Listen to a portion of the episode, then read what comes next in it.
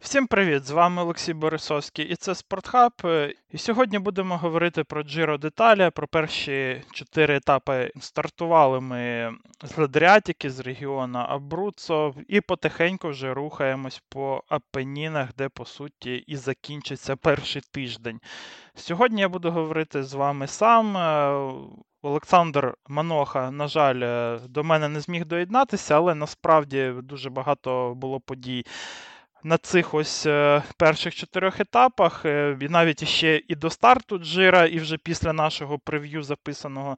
І тому якось так захотілося якраз таки розділити цей перший тиждень, дуже насичений з дев'ятью етапами на дві частини. Якраз така добра нагода, ось е, після четвертого етапу, більш такого вже і гірського, і якраз таки перед двома підряд е, етапами спринтерськими підвести якісь е, перші підсумки цієї джиро. Напевно, що розпочнемо з того, що сталося ще до джиро, але після нашого прев'ю, напевно, що найголовніші події стосувалися Джамбо Вісму і їх склада, тому що насправді в останні 3-4 дні до старту Джиро сталося дуже багато замін в їх складі. Спочатку Тобаяс Фос і Роберт Гесінк захворіли на ковід і не змогли прийняти участь в гонці. Їх замінили Йос Ван Емден і Роан Деніс. Потім е, в Йоса Ван Емдена також.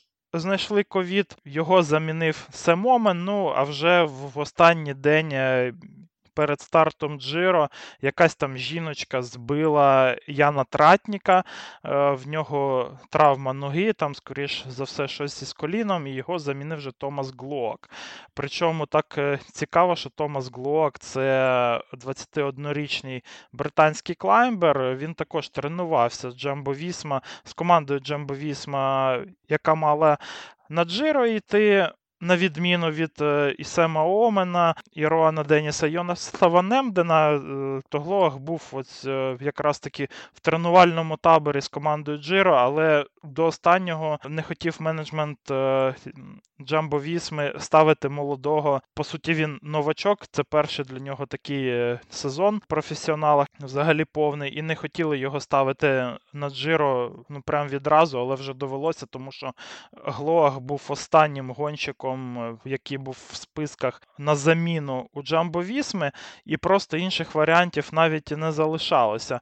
І насправді, ну то як сам Глоак е, вже розповідав е, то коли він вже приїхав перед гонкою, то оцей оцей день 5 травня в нього видався, звісно, взагалі якимось е, ну просто божевільним, тому що в нього було там тренування десь е, на 4 години. Телефон він залишив вдома на цей час, потім приїхав вже після тренування, включив там свій телефон і побачив просто безліч пропущених викликів. Е, відразу взяв і передзвонив спортивному директору команди, той йому сказав швидко там в валізу в руки і давай е, в аеропорт в Італію. Глоах прибув десь в третій ранку, і вже в день він вже стартував е, у роздільному старті. Так що дійсно в Джамбо Вісми ось Е, склад е, ну, просто будувався на цю гонку в самий останній момент. Якщо ми ще е, тут і включимо травму Вілько Кельдермана після падіння, то це вже мінус 5 гонщиків, по суті, 5 замін було, якщо порівнювати з начальним складом, який мав їхати у цю гонку. І як на мене, то це, звісно ж, може вплинути на результат для Примуша Рогліча на Джиро, тому що насправді, як вже показали перші етапи, то Роан Деніс взагалі ніякий. Тобто в Роана Деніса взагалі є така властивість, що він або взагалі ніякий, ну просто нуль, або він там тащить, може там втащити гонку в якості там найкращого клаймбера, в тому числі, як ми це бачили на Стельвіо, коли він там е, та Огарта втащив на перемогу, по суті. Але наразі, якби Роан Деніс ніякий, Сем Омен також ніякий. Глох, ну, трошки трошки краще, але це молодий гонщик. Неясно, який він буде на третьому тижні. Ну, коли, напевно, що від Клаймбера якраз таки треба буде якусь користь отримати вже примушу Роглічу. Але наразі Джамбо Вісма виглядає відверто слабенько. Я не можу сказати, що вони прям там найслабша команда в пелотоні, звісно ж. Але слабенько відносно того, що могло бути, і того, що буде, звісно ж, там на Тур де Франс. Вони наразі вони просто не можуть нав'язувати свій ритм гонки, який їм буде вигідний, напевно, що на якомусь етапі. І Примашу Роглічу вже якось треба покладатися на те, що його інтереси співпадуть з інтересами інших команд. Також ще були новини з приводу переносу 20-го етапу. Там буквально за два дня до гонки почався шквал просто критики на адресу організаторів Giro RCS. 20-й етап, нагадаю, це у той е, роздільний старт угору, який ми дуже анонсували з крутою там е, горою, яка взагалі в перший раз буде на Джиро, яку якраз таки для Джиро там на неї і асфальт там поклали для цієї Джиро, тому що там до цього була лише гравійка. Але деякі спортивні директори залишили залишилися незадоволеними тим, що там дуже вузько, і е, і технічкам там не можна буде їхати в останні 2 кілометри, там, здається, загонщиком. Е, і, звісно ж, е, викликали там питання з приводу того, а що робити, якщо зламається велосипед, а що робити, якщо буде прокол. Тобто там повинна була їхати нейтральна технічка на, на мотоциклі, але багатьох це не влаштовувала ось саме така історія. І тому в п'ятницю перед гонкою, перед початком гонки, були там збори у цієї комісії. Організатори там зібралися з представниками команд і щось там вирішували. Після цього була така просто гробова тиша в ЗМІ в італійських, ніхто нічого не писав, але потім вже Мауро Вєні, е, директор РЧС, вже виступив, сказав, що наче там нема ніяких проблем, вони про все домовились. Ну, як знову ж таки, як е, зараз кажуть, там чуткі і деякі інсайди, що буде їхати на цьому мотоциклі просто е, механік з команди, який, можливо, буде вести в себе на спині запасний велосипед, але я, блін, не знаю, як це буде насправді, як вони це нормально збираються там е, влаштовувати. Знову ж таки, там було багато розмов про. Про заміну цього етапу, наприклад, на розділку з Монтедзонколаном, тому що там немає логістичних проблем ніяких на Дзонколані. Але наразі лишається ось начальний маршрут. Також викликають е, питання з приводу 13-го етапу, який ми також анонсували. Коль дю Сан Бернар, Чимакопі наразі завалена ще снігом е, зі сторони швейцарського кордону, і італійці, начебто, там в себе все розчистили дорогу, а швейцарці ні. Наразі там цим питанням займається це Стів Морабіто. Можливо, ви його е, ще пам'ятаєте, він е, не так давно ще виступав е, за Франсес Дежо. Наразі, як би також кажуть, що немає ніяких питань, ще там 10 днів до цього етапу, начебто, і і повинні там все встигнути, але все діло ускладнюється тим, що там десь 4 метри снігу взагалі було наразі ще лишилося там декілька метрів снігу їм розчистити, але там ще постійно йде сніг в ці дні. Е, і також є ймовірність того, що буде схід лавини якоїсь, і так що я поки що не можу сказати на 100%, що буде в нас е, у повному масштабі у цей підйом. Якщо ні, то там є тунель в цій горі, але це десь е, на 500 метрів він е, нижче за пік е, Коль Сан Бернар. І це значить, що ми залишимося без останніх десь приблизно 7-6 кілометрів. Цього підйому, це, звісно ж, не можна назвати прям повною катастрофою, але, на мій погляд, якщо ця гонка вона піде через тунель, то ми втратимо всю фішку цього етапу, тому що дійсно на піку на Кольдю Сан Бернар там можна атакувати, і вже дійсно потім е, вся гонка може розвалитися там на мілкі кусочки, і кожен буде сам за себе. Плюс е, ще ми не знаємо, як саме себе будуть е, поводити гонщики на екстремальній висоті в 2,5 тисячі метрів. І це саме, як на мене, то була і фішкою цієї джиро, і буде дуже прикро, якщо ми її втратимо. Ще одне питання, напевне, яке взагалі-то хотілося б тут обговорити до старту розмови про саме про гонщиків, про етапи, це показ цієї джиро. Я вже мовчу про те, що за останні 10 років немає взагалі на Джиро ніяких інновацій у показі. Ми про це, в принципі, доволі багато говорили з Олександром Манохою у попередніх е, дішинах Джиро деталі. Постійно якісь там є проблеми. Е, навіть ми побачили там на турі країни Басків там якісь е, спроби, наприклад, включення вже з командного радіо, ну щось типа на кшталт, як роблять у Формулі 1, і це дуже цікаво було. Ну, Хоча там е, не всі коментатори іспанську розуміли, але в принципі це ну, якби хоч щось вони намагаються робити. Джиро взагалі нуль тут, і можна сказати, що якість навіть іде в інший бік, тому що вже на першому етапі на розділці ми побачили і якийсь е, і путаний показ гонки. Е, і Режисер постійно не встигав за подіями. В принципі, для італійців все також нормально. Е, також були дуже великі проблеми з новим з виміром часу. На цій Джиро Тюдор замінив Тюсо в якості ось такого спонсора часового Джиро, і відразу почалися проблеми з заміром часу е, на розділці. Ми не бачили нормально інтервали, навіть нам не завжди показували нормально. Е, і е, спричинився там такий, ну, я не можу сказати, що скандал, але типу полускандал з, з гірською майкою, тому що. Спочатку після етапу її віддали там Брендону Макналті, е, тому що Тюдор заміряв, е, що Макналті пройшов у той е, пагорб у кінці у кінці розділки зі швидкістю у 60 км на годину. Ну, це щось неймовірне і божевільне, в таке навіть і повірити не можна.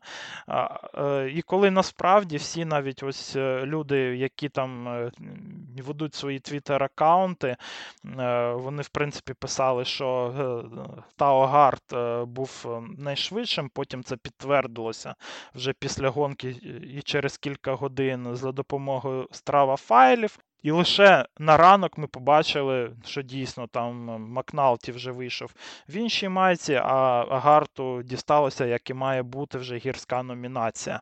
Ну, якраз таки після розділки. Але такого на Джиро, як на мене, то взагалі не має бути. Я вже мовчу про те, що е, у Тюсо був дуже зручний е, свій сайт спеціально для гонок, де там показувалися лайф-інтервали, вся статистика, яка треба. Тобто було дуже зручно і і швидко можна було там подивитися, хто на якому місці їде. У Тюдора взагалі нічого такого нема. І також прям і дуже довго немає результатів після етапу. Мене це взагалі дуже вбиває у велоспорті, коли, блін, у всіх, у кожного у кожного з гонщиків є GPS-браслет на нозі, і вони не можуть е, давати результати як у Формулі 1, як в біатлоні, та будь-де. Ось е, відразу, як гонщик, наприклад, там взяв і фінішував, і і відразу дати його результат, з яким з яким результатом він прийшов на фініш. Ну, Я там ще розумію, наприклад, коли такі питання є, там, наприклад, є масовий спринт, і всі там і всі приходять е, взагалі там дуже близько один до одного, і там треба якийсь час, щоб розібратися, можливо, хто прийшов на міліметр там. Е, швидше за іншого, але коли навіть у роздільному старті вони не давали там чи годину, чи дві там нормальні результати, то ну це ганьба якась. Так що поки що, звісно, Тюдор е, не рівня для Тюсо, і взагалі Джиро якби рухається в інший бік е, з точки зору організації. Я вже мовчу про стандартні проблеми для РЧС, коли там якісь проблеми з, е, із погодою, ну хоча б мінімальні, то навіть мені здається, що якщо б їхав оператор, знімав би на iPhone Pro Max якийсь там, то було б краще, ніж оця якість, ніж на їх камерах. Це проблема, яка італійських гонках, е, на жаль, ніяк взагалі не вирішується. Окей, якщо ви вже пережили мій рант е, з приводу організації Джиро, то давайте вже якраз таки будемо говорити вже про події самої гонки і почнемо з першого етапу. Розділка на 19,6 кілометрів. Переміг, е, звісно ж, Ремко Евенпул, і я не думаю, що це прям дуже когось здивувало, хоча більшість е, все ж таки ставили тут на Філіппо Ганну. Але напевне, що багатьох е, здивувало те, з якою перевагою це зробив бельгієць.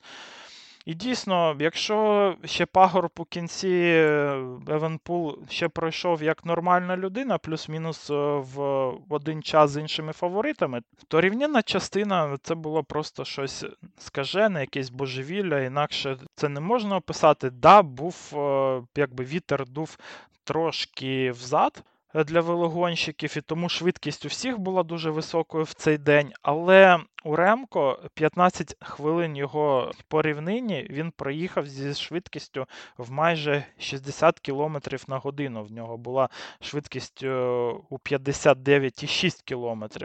І причому там був ще один е, і відрізок 5-хвилинний, е, де в нього швидкість була 61,3 км на годину. Вдумайтесь. Це просто якісь нереальні цифри, і вони, напевно. Нам е, кажуть ну, про те, що Ремко Евенпул якби прогресує. І далі, що він навіть е, і порівняно з своєю версією минулорічно він став іще краще. І це насправді вже трошки лякати починає. І в мене взагалі, ось після розділки, яку він виграв на 22 секунди від е, Філіппо Ганни, на 29 секунд в Жоао Алмейди, і ще там 43 секунди привіз він Примошу Роглічу, то в принципі в мене тут викликає. Таке питання, воно трошки риторичне, але все ж таки що, можливо, е, все ж таки Ремко Івенпулов в такому стані і в такій формі краще було б вже і відразу їхати на Тур де Франс. І, можливо, вже і цього року він був би там і сильніше і за Погачара, і за Вінжегора, тому що це щось ненормальне. Також Ремко підійшов до Джиро з трошки більшою вагою на один, на півтора десь кілограма до двох кіло його вага зараз більша за ту, що в нього була на Вуельті. Але, на мій погляд, е, це ну, якби так е, calculated. Тому що, в принципі, таких якихось страшних гір не буде до другого тижня. І за 9 етапів він зможе скинути цих 2 кіло, якщо захоче, а ці 2 кіло вони йому, в принципі, повинні допомогти в двох роздільних стартах, які е, якраз таки більшості і по рівнині будуть проходити. Тобто друга розділка там взагалі майже нема набору висоти, і Оці зайві кіло, вони йому точно тут у нагоді приходять, е, що ми вже побачили на першому етапі. Так що, в принципі, ось дуже крутий в нього був е, перформанс. Він став е, першим чемпіоном світу, який виграв етап на Giro d'Italia з 2013 року. Тоді це робив Марк Кевендіш, і, в принципі, привіз всім своїм основним конкурентам. Ну, можна сказати, що майже всім там більше хвилини. Приможу Роглічу, знову ж таки, це 43 секунди, Тао Гарту 40 секунд, Алмейді 29. Джей Вайн тут йому програв 46 секунд, е, Джерент Томас 55 разом з Власовим. Тобто це основні е, основні його суперники на оцій Джиро, і всі програли доволі багато. Навіть, е, ну як там знову ж таки підрахували, то Філіппо Ганні, щоб зрівнятися з часом Евенпула треба було 23 в середньому, десь 23 додаткових вати викручувати для того, щоб зрівнятися з його швидкістю. Це, звісно, дуже багато. Це велика різниця. І Єремко Евенпул прям ідеальна посадка, знову ж таки, і коли є доволі сильний вітер, то аеродинаміка ремко Івенпула це дуже велика перевага для нього. Особливо, якщо ми його порівняємо з Прімашем Роглічем, знову ж таки, як з основним, напевно, конкурентом на оці Джиро, то 43 секунди це багато. Ми так собі прикидали з Олександром, що буде може 20, може 25 секунд, може навіть і 15, але не більше 30. І нехай там Примаш Рогліч після гонки казав, що це нормально, все по плану. Я там ще 20 етапів є, але 43 секунди це все ж таки багато. Якщо ми ще тримаємо в голові розділку на 9 етапі, то е, я не бачу, як зміниться оця ситуація в роздільних стартах між е, Ремкою Венпулом і Примушем Роглічем. І Рогліч насправді після 9 етапу може програвати вже Дві хвилини або навіть і більше, ніж дві хвилини е, стосовно Ремко Евенпула. І найголовніше, напевно, розчарування з приводу Примоша Рогліча це було е, не сам програш, а як він це програв у цей час. Тому що посадка в Примоша Рогліча була, ну, я б не сказав би, що прям жахливою, але близькою до цього. Тому що він. Ну, прям дуже йорзав на велосипеді. Він е, постійно в нього було дуже багато зайвих рухів ще плечима, тобто його якось е, постійно скручувало, не міг він е, всидіти рівно, як це було в нього, наприклад, ще і того року, і поза того року до травми. Як на мене, то все ж таки сказалося те, що в нього була травма плеча в тому році, операція, і він, напевно, що або не так багато часу взагалі проводив на е, на велосипеді для роздільного старту, або, іще гірше, оця травма вона дає про себе знати е, і все ж таки втрачає е, потужність Примош Рогліч завдяки оцим, е, оцій своїй якби, поведінці, ну, можна сказати, що це і технічна частина поведінки на велосипеді. Так що Примошу Роглічу на другі, на другому роздільному старті, який буде аж на 35 кілометрів, і по рівнині, звісно ж, буде більше поворотів, але йому все ж таки буде дуже тяжко втриматися ну, хоча б в хвилині, а то і у півтора хвилинах за ремкою Ванпулом, тому що що такі питання, як техніка на велосипеді для роздільного старту, вони не вирішуються за один, за два етапи. Наприклад, це треба тренувати, це треба е, доволі ну, такий довгий процес.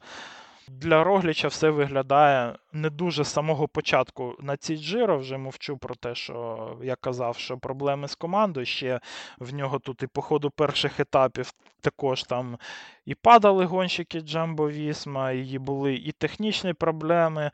У Сепа Кюса були проколи в Сема Омена. Ну, можливо, це якось всі невдачі в Примоша Рогліча, в Джамбо Вісми вже залишаться на першій частині гонки.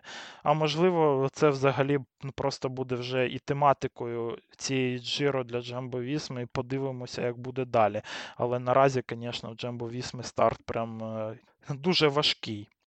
В кого ця розділка ще вдалася, окрім Евенпула, це в Жоао Алмейди на 100%. Дуже класно Алмейда пройшов особливо і рівнінну частину. Там він, в принципі, і виграв увесь у цей час е, інших претендентів, і фінішував на другій позиції серед е, якраз таки гонщиків на генеральну класифікацію. 29 секунд. Е, дуже приємне враження. Залишив після цієї розділки Алмейда. І, в принципі, це можна сказати про всю команду UAE Team Emirates, тому що Джей Вайн 46 секунд. Я не можу знову ж таки сказати, що це прям шок. Тому що хто дивився і слідкував так за чемпіонатом Австралії і, і за туром Down Under, в принципі, там можна було і побачити, що Джей Вайн е, ну, в ОАЄ Team Emirates ну, реально дуже додав цього сезону, і він взагалі на на Tour Down Under, там, от то, що я там розповідав е, ну, колись про історичні гірські перформанси, то в Джея Вайна на Tour Down Under якраз такі були цифри на тому рівні. Так що Джей Вайн це така тіньова лошадка на якийсь несподіваний результат на цій Джиро, і ось е, ця розділка, вона лише якось так е, е, і підкріпляє цю думку. Ну і Брендон Макналті за ним там фінішував, 48 секунд програв. Але в принципі Макналті їде як людина, яка буде допомагати більше Жоао Алмейді, і, і десь в нього буде вільний простір для боротьби за деякі етапи. За генерал він не бореться, він там вже програв достатньо часу. так що Результат Макналті це нам важливий і не з точки зору боротьби за генеральну класифікацію, але просто що у Аєті Мемерець підійшли до Джиро у класній готовності для боротьби у роздільних стартах. Інеос також, е, як завжди, дуже сильний в цій дисципліні. Тао Харт швидше за всіх е, пройшов е, фінальний пагорб, е, програв всього-навсього 40 секунд. Ну, Хоча як програв Ремко Івенпулу, напевне, що на даному етапі, скоріш за все, його результат можна розцінювати, як він виграв 3 секунди в Рогліча і там 6 секунд в Джея Вайна. Тому що, напевно, що наразі Тао Гарта не треба розглядати як людину, яка може скинути Ремко Івенпула, а як людину, яка бореться за друге-третє місце. Але якщо будуть якісь проблеми в Ремко Венпула, ми бачимо, що Гарт дійсно знаходиться в крутій формі. І, в принципі, з Джеєм Вайном, знову ж таки, один з головних претендентів на топ-3, якщо там щось станеться з фаворитами вже першого ешелону. Джерен Томас 55 секунд в нього програних. Напевне, що це можна назвати доволі і посереднім результатом для G, а може навіть і нижче середнього, але знову ж таки Томас, напевно, що набирає вже більше форми на третій тиждень. Якщо в Гарта вже класні кондиції, то Томас буде більше ставкою Вінеуса, напевне, на останній тиждень, а можливо, він вже на третьому тижні вже просто буде допомагати Гарту. Подивимось. Але в принципі, ну, це програш для нього, напевно, що трошки більше, ніж очікувалося.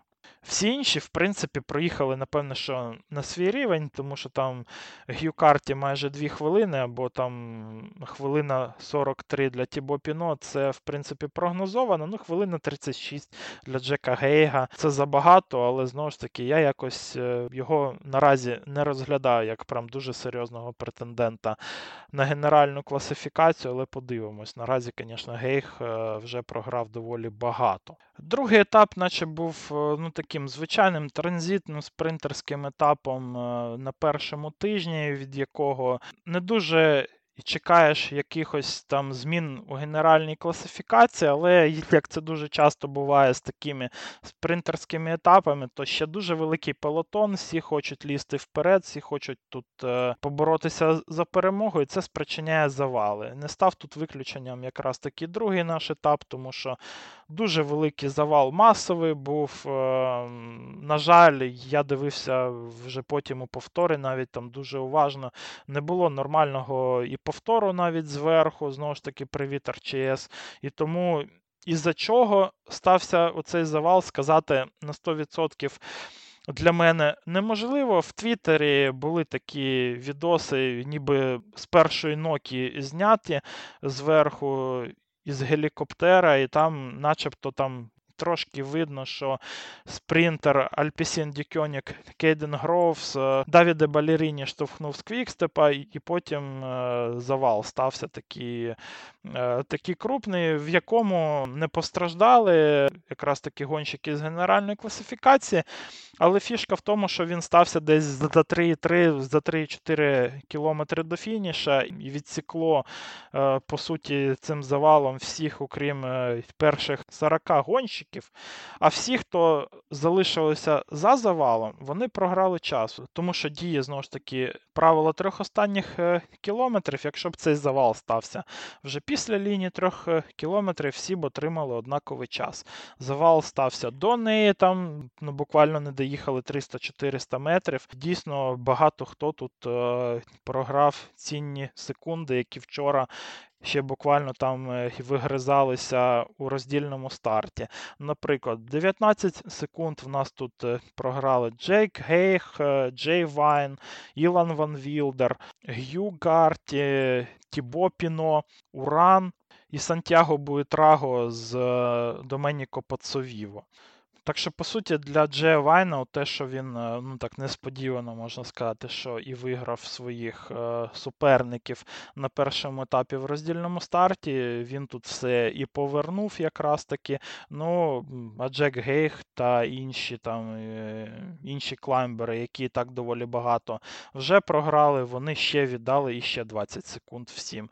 Насправді цей завал він доволі коштовним став для деяких е, гонщиків з генеральної класифікації. Ну, що стосовно самого спринта, то Джонатан Мілан е, зайняв е, найкращу, напевне, і позицію в спринті, вийшов з колеса і, розвинув у кінці якусь неймовірну потужність. І, в принципі, він став не зря найкращим на цьому етапі. Ну, Хоча доволі таки несподівано, тому що Мілан це дуже молодий гонщик італійський, 22 роки йому всього-навсього. Він такий більше якби полуспринтер полукласік, який там, не дивлячись на його зріст в 194 см, ще й доволі непогано їде у підйоми, але ось такої швидкості ем, я від нього не очікував. Але такий спринт був дуже якби хаотичний, і і людей там на кшталт е, Марка Кевендіша просто завалом там відсікло. І тому тут вже і боролися за перемогу. В принципі, гонщики, з якими там і Мілан може позмагатися і по максимальній швидкості. Друге місце було в Давіда Декера. Також він непогано поправив в її стороні, виходив з колеса. І напевно, що швидкість е, максимальна в кінці була якраз таки у голландця найвища, третє місце в Кейдена Гроувса, четверте місце в Арне Меріта. Із, із таких із е, найголовніших претендентів на перемогу тільки Фернандо Гавірія став сьомим. Для Джонатана Мілана це була дуже важлива перемога. По-перше, це всього-навсього і четверта перемога для молодого італійця в кар'єрі. А по-друге, це перша на рівні світового туру і ще і на домашній Джиро Діталі. До цього в нього були ще дві перемоги на турі Хорватії і одна перемога на етапі Сауді Тура в цьому році. Взагалі, Джонатан Мілан також е, став е, наймолодшим італійцем, який виграв масовий спринт в Джиро Деталі з 1989 року, коли е, такою звитягою тоді відмітився Маріо Чіполіні. Так що тепер там італійці просто там е, е, і порівнюють, е, ну, що Мілан це новий Супер Маріо. Ну, в общем, така знакова перемога. Взагалі для Італії, якої, ну, якій не довелося там дуже довго чекати на італійця, який би здобув перемогу на домашньому турі. І взагалі при всьому плачевному стані італійського велоспорту наразі це дійсно дуже важлива.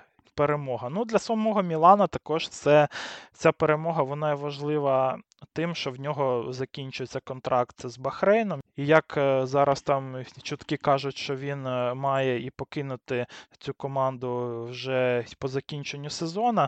Так що, можливо, він е, завдяки цій перемозі він собі знайде і кращу роль в якійсь команді, можливо, це буде і покраща якась команда, ну і умови в контракті уж на 100% вже повинні бути іншими, ніж і до цієї перемоги. А якраз десь під час джиро деталей і мають е, відбуватися оці всі перемовини закулісні про підписання в іншу команду. Так що для Джонатана Мілана це дійсно прям дуже-дуже г'юч.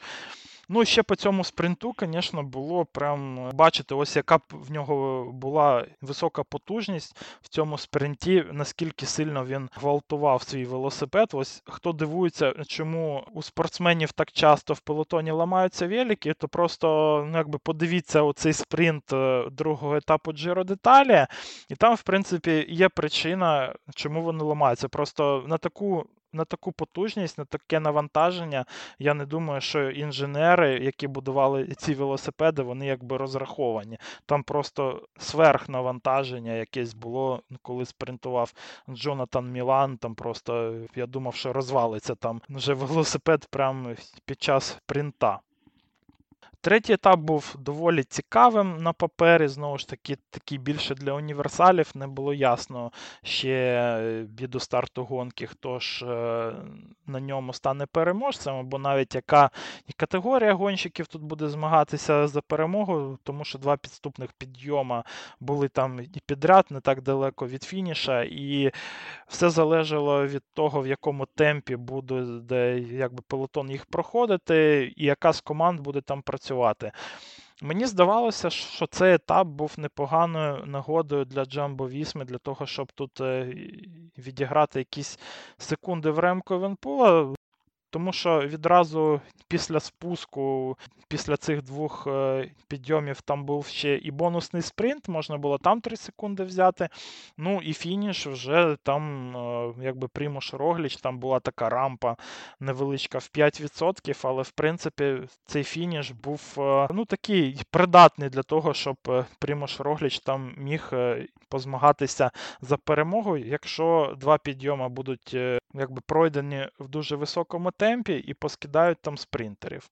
Але, в принципі, Джамбо Вісма там вже по ходу цього етапу там ще пішов дощ. В принципі, стало ясно, що навряд чи вони тут будуть якось ризикувати. Ще й команда відверто ну, разом з цим дощом і поплила. Багато хто відставав. Там Роан Деніс, як е, Камінюка, просто випав то майже відразу. В принципі, там з Примошем Роглічем залишився один Кюнбоуман, е, Сепкюс е, відстав із-за поломки велосипеда. І ось, якщо не дивилися сам етап, то хоча б е, знайдіть в Твіттері або в Ютубі і гайлайти того, як Сепкюс намагався і відремонтувати свій велосипед на ходу, прям у повороті на спуску. Це одночасно, напевне, найкрутіше, що було на оцій Джиро, але і найтупіше. Тому що там, е, як на мене, то могло статися взагалі все, що завгодно. Він міг і впасти, там щось з нього могло статися з пальцями, коли він там просто їх там сував в цеп, е, коли він просто їхав на дуже високій швидкості у спуск. Так що, блін, ну, звісно, якийсь божевільний просто сепкюс, але все ж таки він там під кінець ще і повернувся. Це хоча б нам говорить, що хоча б е, сепкюс у гарній формі, в принципі, і Кун Боуман також там помітно, що в нормальних кондиціях. Напевно, що на оцих двох якби, гонщиків і треба буде покладатися вже Примушу Роглічу на оці Джиро, але інша команда, особливо ті, хто прийшли на заміну, напевно, окрім там Томаса Глоага, вони всі виглядають ну, просто ну, дуже погано. Так що Джамбо Вісма була не в стані там якось підтримувати високий темп на цих підйомах. Там, в принципі, більше працювала Джейка Лула на Майкла Меттіуса. Їм е, довелося скинути вже більшість спринтерів. Навіть і під кінець другого підйому вони такі е, і додавили там і Мадза Педерсена, навіть, який також випав. Потім наздоганяли вони всім треком на спуску, наздогнали, але напевно, що там дуже багато зусиль е, таки залишив Мац Педерсон, тому що, в принципі, спринт він має ну, якби, вигравати в нормальних умовах у Майкла Меттюса в 9 з 10 ну, якби, випадків років. Тут він програв. Е, Майкл Меттюс е, вже після фінішу сказав, що ми знали, що Мац Педерсон випадав, що вони там довго не здоганяли. Напевно, що в нього нога не була такою свіжою, як в мене, і тому я намагався зробити цей спринт е, якраз таки найбільш е, важким, наскільки це можливо. Я пішов дуже рано, і моя тактика спрацювала. Ну тут е, ну, дійсно нема що додати. Майкл Меттюс зробив все правильно, і напевно, що якщо б він пішов.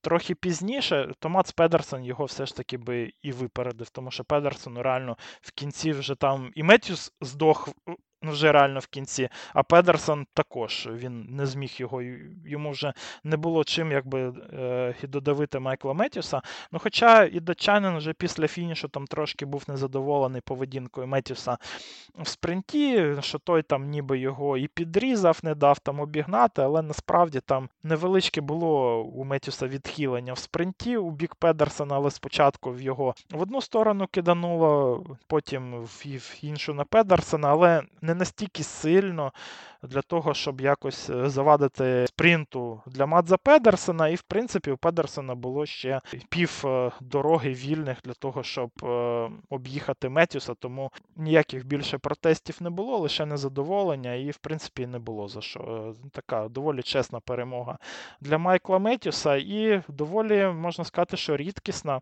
для нього в останні роки на великих гонках, тому що ми не так часто все ж таки бачимо, що коли працює Джейко Алула на Майкла Метюса, що він е, їм відплачує перемогами, але ці перемоги, вони коли стаються, то вони дійсно великі.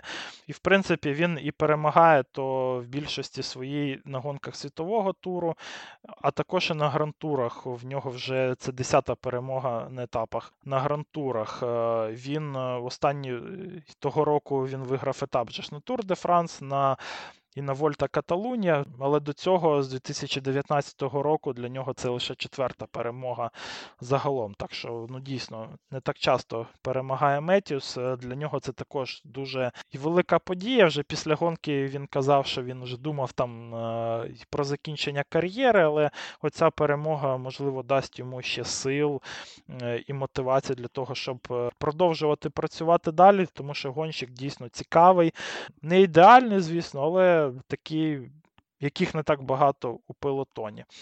Плюс Меттю став 23-м е, е, взагалі гонщиком у історії, який виграв як мінімум по три етапи на кожному з трьох грантурів. Як приклад, от такої унікальності Майкла Меттюса. Не так багато взагалі в історії таких гонщиків, як Майкл. З точки зору тут боротьби за генеральну класифікацію не так багато було змін. Е, ну, Тут було лише те, що все ж таки Ремко Венпул тут виграв у цих бонусних 3 секунди, а Примош Рогліч там став другим. Для мене це дивно, тому що Рогліч навіть е, я не дуже намагався обійти Ремко Венпула, і не дивлячись на те, що Кун Боуман у якості розганяльщика а Рогліч якось взагалі себе дуже дивно поводив в тій ситуації. Він і дозволив е, зайняти місце на колесі в Боумена якраз таки Ремко Венпулу, який туди втиснувся, а потім навіть не намагався ну, якось спринтувати і там проти Ремко, і потім і несерйозно якось поставився і до основного спринта за етап, де він також, на мій погляд, міг там боротися за трійку. А він, ну так, і, і начебто і приклав якісь е, зусилля і фінішував сьомим, але й не приклав е, зусиль настільки, щоб там е, боротися за першу трійку. І Ремко Івенпул тут е, виглядав тактично сильніше за Рогліча. Він і більше зекономив і ще одну секунду йому привіз і три секунди всім іншим. Так що, ну, дивно, дійсно. Для мене така поведінка Примоша Рогліча, тому що він вже програє 44 секунди. Напевно, оця Джиро, вона. Не буде вирішуватися і вимірюватися якимись там секундами, але вже там 40 секунд, там 3 секунди, там ще буде хвилина-півтори, ще на дев'ятому етапі. І потім може статися така ситуація, що бах, і вже там 2-3 хвилини ти програєш ремко, і де їх типу, відігравати, то в мене тут якби багато питань по Примушу Роглічу і третьому етапу. Четвертий етап. Анонсували його як е, перша така боротьба серед генеральщиків, тому що це вже ми заїхали в Апініни. Тут е, перша проба не ем, не такими невеличкими підйомчиками, які були на третьому етапі, а справжніми якби горами вже на четвертому. Нехай це і і середні гори, але все ж таки гори. І на коле Молела там дійсно можна було перевірити своїх суперників, тому що було десь 4 е, кілометри з е, середнім градієнтом під 9%, а це серйозно вже. Е, але знову ж таки, цей етап він був е, доволі складним е, для того, щоб відрив тут міг би позмагатися за перемогу, і тому було взагалі до етапу було незрозуміло, хто ж таки стане тут якби переможцем, хто буде тут, е, чи відпустять відрив. Етап насправді відразу і почався з повного хаоса на старті, тому що були ну, буквально масові атаки, і один з них, е, одна з них там налічувала десь е, з 13 гонщиків. Там не було якихось, на мій погляд, що прям і серйозних претендентів за боротьбу у генеральній класифікації. Був е, Штефан Кюнг, який був би радий перехватити і рожеву майку лідера. Але Квікстеп, Ремко Івенпул ну, чомусь вперлися, не стали відпускати той відрив вже з самого початку і спокійно собі їхати. Хоча, на мій погляд, Штефан Кюнг це ідеальний кандидат для того, щоб йому віддати майку. В нього є команда, яка буде його вести, яка буде там всіх нас доганяти за квікстеп. І одночасно, ну якби Штефан Кюнг це, це та людина, яка у підсумку програє, ну нехай там з дві години мінімум, напевно, Ремко Івенпулу. Тобто від нього аж нуль загрози в генеральній класифікації, але може це якийсь е, в Ремко і в його спортивного директора вже егоїзм якийсь там або там інші причини якісь, але дійсно вони вбили і Давіде Балеріні, і Йозефа Черні на те, щоб нас догнати оці ранні відриви. Ну і після цього, як на мене, то почалося просто повне пекло, тому що е, ось ну коли вже відстали тут е, і Балеріні, і Черні, коли вони там трошки витратили сили і вже не могли втриматися у першій групі, то вже тоді атакувати вже почали люди і посильніше за Кюнга е, з точки зору боротьби за генеральну класифікацію. І атаки ці ну, вони продовжувалися десь 100 е, кілометрів. Тобто відрив нас сформувався лише за 90 кілометрів е, до фінішу. Буквально половину етапу були пройдені в дуже високому темпі з постійними атаками, ще й на доволі складному е, рельєфі, де не так багато було і рівнини. Так що, в принципі, вся група вона розвалилася на шматочки, і все затихло тільки після того, як е, відрив якраз таки поїхав вже на спуску, було мокро, і не всі хотіли там ризикувати, по-перше. А по-друге, вже на той час в ремку Венпула залишилося лише два гонщики, лише два помічники в команді. І він вже нажав на гальма, тому що там не було вже ким навіть там наздоганяти, не було там ким далі працювати. Так що, на мій погляд, це вже не Квікстоп там не захотів якось там далі наздоганяти, а вони просто були на це вже неспроможні. І Ремко, і Давіде Браматі, спортивний директор, їх вони вже на той час е, всі кулі свої якби відстріляли, які були в них е, в обоймі, на те, щоб е, переслідувати там і Бена Гілі, і інших там гонщиків, EF Education First, того самого там Штефана Кюнга і так далі. Але у підсумку, на мій погляд, то поїхав відрив, який є набагато більшою загрозою для Ремко Івенпула з Орельєном Парепейнтером і Андреасом Лекнесундом. Це люди, які одночасно і більше можуть е, претендувати на генеральну класифікацію і знаходилися, в принципі, ще не так і далеко від лідерів ще після перших етапів. На виході, якби Ремко отримав для себе ну куди гіршу ситуацію в гонці, аніж вона могла бути, якщо б він просто відпустив той перший відрив. Також, же, коли у відрив відрива було вже 4 хвилини. В принципі, до Ремко вже і повернулися. Більшість його з Грегорі, але вже тоді вони були всі втомлені, і тому мені було не дивно побачити, що залишок етапу ну, вже проходив в такому в більш і помірному темпі. Як ми побачили на останньому підйомі, ну дійсно, е, всі Грегори в Ремко Венпула вони були вже дуже втомлені, і в принципі з Ремко на кін у кінці етапу не залишилося взагалі нікого. Він зміг вкатати на цьому етапі не своїх конкурентів, а свою команду, навіть Ілана Ван Вілдера вкатав. Так що якийсь ідіотизм насправді від Квікстепа, і тут е, багато питань і, і до Давіда Браматі, тому що він там керує командою.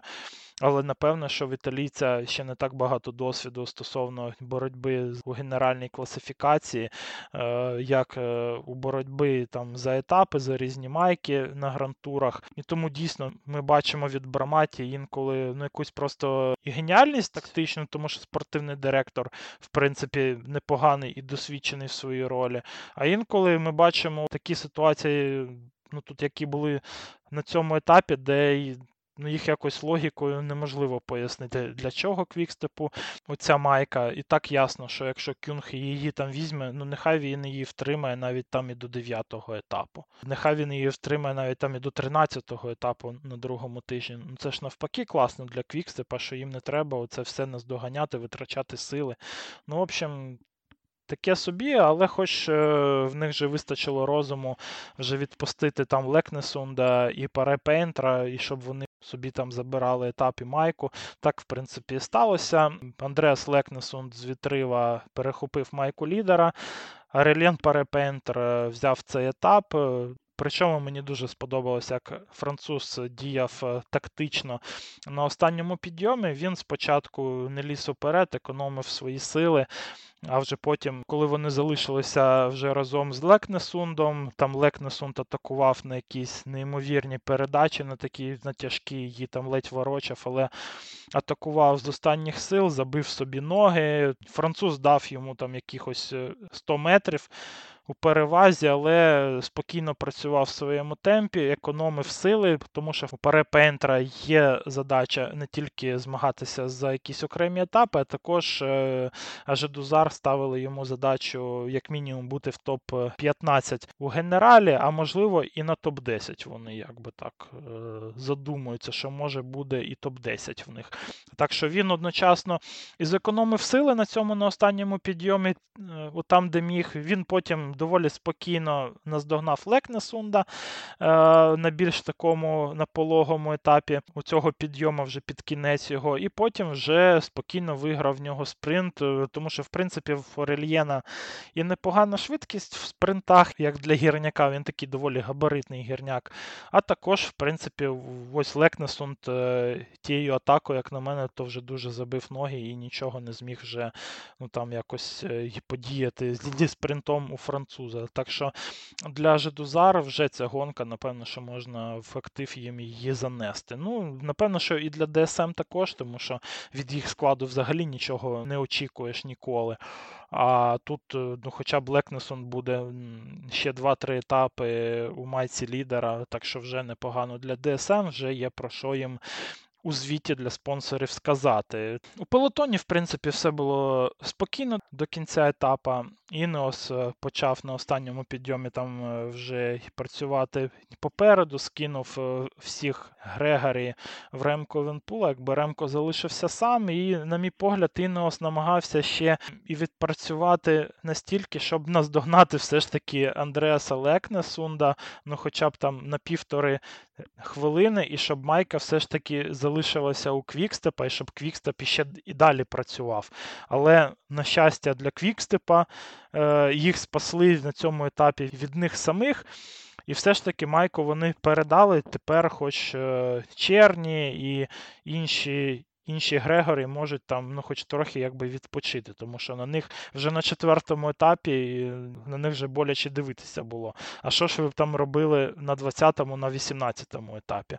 Так що, знову ж таки, повертаємось до цієї теми. Отака поведінка спортивних е, директорів Квікстепа, вона, як мінімум, прям дуже дивна була. Ну і наприкінці, напевно, що ще поговоримо про те, що буде наприкінці тижня цього. Напевно, що ви цей подкаст будете слухати у середу, то якраз таки в середу у нас буде ще один транзитний етап, де все має діло закінчитися масовим спринтом у Салерно. В принципі, шостий етап має проходити е, в такому ж самому ключі. Там із цікавінок буде, що буде етап із Наполі в Наполі, тобто по такому по великому колу. І будуть там і проїжджати біля вулкана Візуві. Так що я думаю, що там краєвиди будуть класні. Але сам етап насправді, як для місцевості, де можна було тут видумати багато що цікавого і класний етап для панчерів, то виглядає не дуже цікавим. Так що можна можна сказати, що два етапи підряд в нас такий буде міні-відпочинок, якщо не станеться ну там чогось прям дуже неочікуваного. Сьомий етап ми знову їдемо в Апініни. Один з підйомів, який ну, прям дуже часто в нас тут зустрічається на Giro d'Italia, це Gran Sasso d'Italia і до Campo Imperatore.